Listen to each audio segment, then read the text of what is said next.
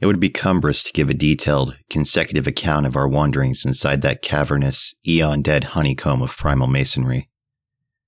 That monstrous lair of elder secrets which now echoed for the first time, after uncounted epochs, to the tread of human feet. This is especially true because so much of the horrible drama and revelation came from a mere study of the omnipresent mural carvings. Our flashlight photographs of those carvings will do much toward proving the truth of what we are now disclosing, and it is lamentable that we had not a larger film supply with us. As it was, we made crude notebook sketches of certain salient features after all our films were used up. The building which we had entered was one of great size and elaborateness, and gave us an impressive notion of the architecture of that nameless geologic past. The inner partitions were less massive than the outer walls, but on the lower levels were excellently preserved. Labyrinthine complexity, involving curiously irregular differences in floor levels, characterized the entire arrangement, and we certainly should have been lost at the very outset but for the trail of torn paper left behind us. We decided to explore the more decrepit upper parts first of all, hence climbed aloft in the maze for a distance of some 100 feet to where the topmost tier of the chambers yawned snowily and ruinously open to the polar sky. Ascent was effected over the steep, transversely ribbed stone steps or inclined planes, which everywhere served in lieu of stairs. The rooms we encountered were of all imaginable shapes and proportions, ranging from five pointed stars to triangles and perfect cubes. It might be safe to say that their general average was about 30 by 30 feet in floor area and 20 feet in height, though many larger apartments existed. After thoroughly examining the upper regions and the glacial level, we descended story by story into the submerged part, where indeed we soon saw we were in a continuous maze of connected chambers and passages, probably leading over unlimited areas outside this particular building.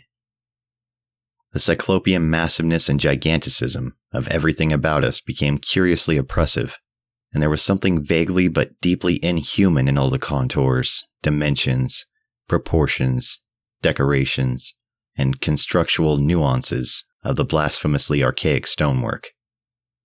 We soon realized from what the carvings revealed that this monstrous city was many million years old. We cannot yet explain the engineering principles used in the anomalous balancing and adjustment of the vast rock masses, though the function of the arch was clearly much relied on. The rooms we visited were wholly bare of all portable contents, a circumstance which sustained our belief in the city's deliberate desertion. The prime decorative feature was the almost universal system of mural sculpture, which tended to run in continuous horizontal bands three feet wide and arranged from floor to ceiling in alternation with bands of equal width given over to geometrical arabesques. There were exceptions to this rule of arrangement, but its preponderance was overwhelming. Often, however, a series of smooth cartouches containing oddly patterned groups of dots would be sunk along one of the arabesque bands. The technique, we soon saw, was mature, accomplished, and aesthetically evolved to the highest degree of civilized mastery, though utterly alien in every detail to any known art tradition of the human race. In delicacy of execution, no sculpture I have ever seen could approach it. The minutest details of elaborate vegetation, or of animal life, were rendered with astonishing vividness despite the bold scale of the carvings, whilst the conventional designs were marvels of skillful intricacy. The arabesques displayed a profound use of mathematical principles, and were made up of obscurely symmetrical curves and angles based on the quantity of five. The pictorial bands followed a highly formalized tradition and involved a peculiar treatment of perspective, but had an artistic force that moved us profoundly, notwithstanding the intervening gulf of vast geologic periods. Their method of design hinged on a singular juxtaposition of the cross section with the two dimensional silhouette, and embodied an analytical psychology beyond that of any known race of antiquity. It is useless to try to compare this art with any represented in our museums, those who see our photographs will probably find its closest analog in certain grotesque conceptions of the most daring futurists. The arabesque tracery consisted altogether of depressed lines whose depth on unweathered walls varied from one to two inches, when cartouches with dot groups appeared, evidently as inscriptions in some unknown and primordial language and alphabet. The depression of the smooth surface was perhaps an inch and a half, and of the dots, perhaps a half inch more.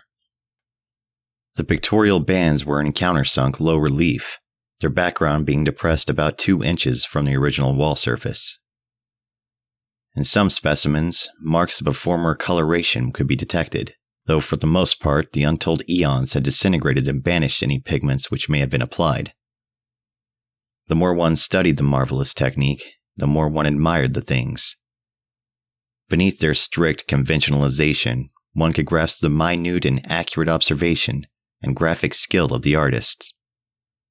And indeed, the very conventions themselves serve to symbolize and accentuate the real essence or vital differentiation of every object delineated. We felt, too, that besides these recognizable excellences, there were others lurking beyond the reach of our perceptions.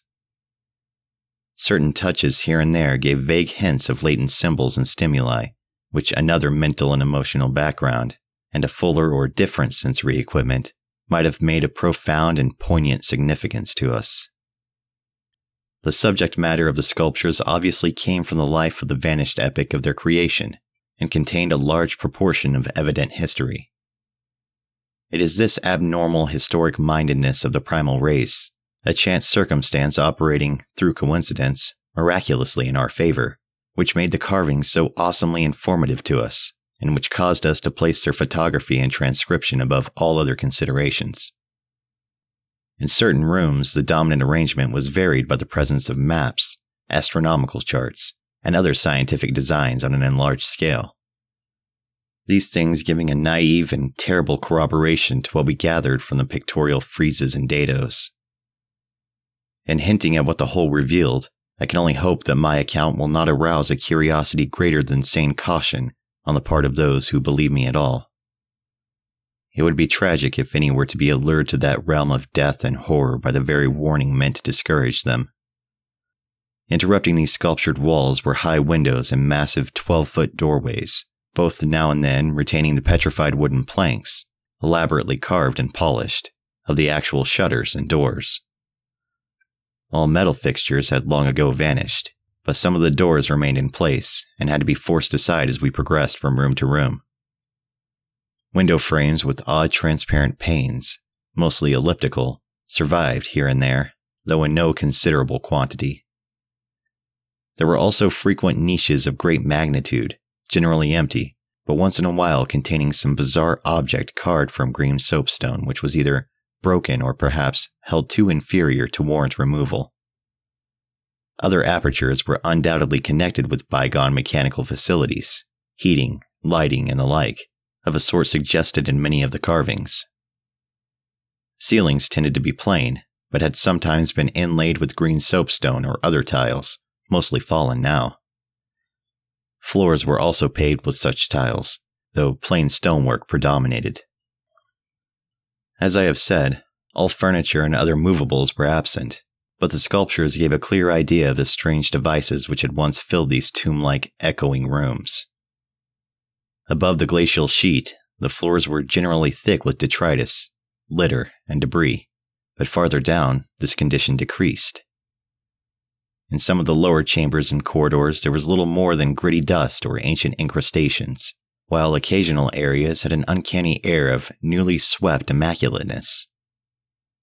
Of course, where rifts or collapses had occurred, the lower levels were as littered as the upper ones.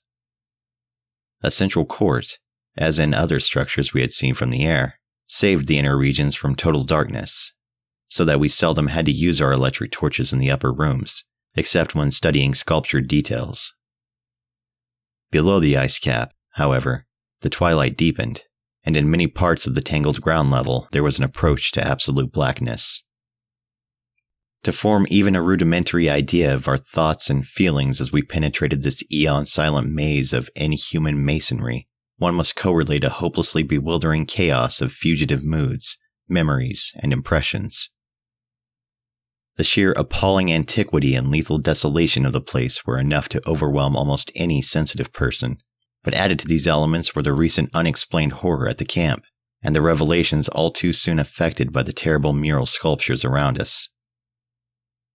The moment we came upon a perfect section of carving, where no ambiguity of interpretation could exist, it took only a brief study to give us the hideous truth, a truth which it would be naive to claim Danforth and I had not independently suspected before, though we had carefully refrained from even hinting it to each other.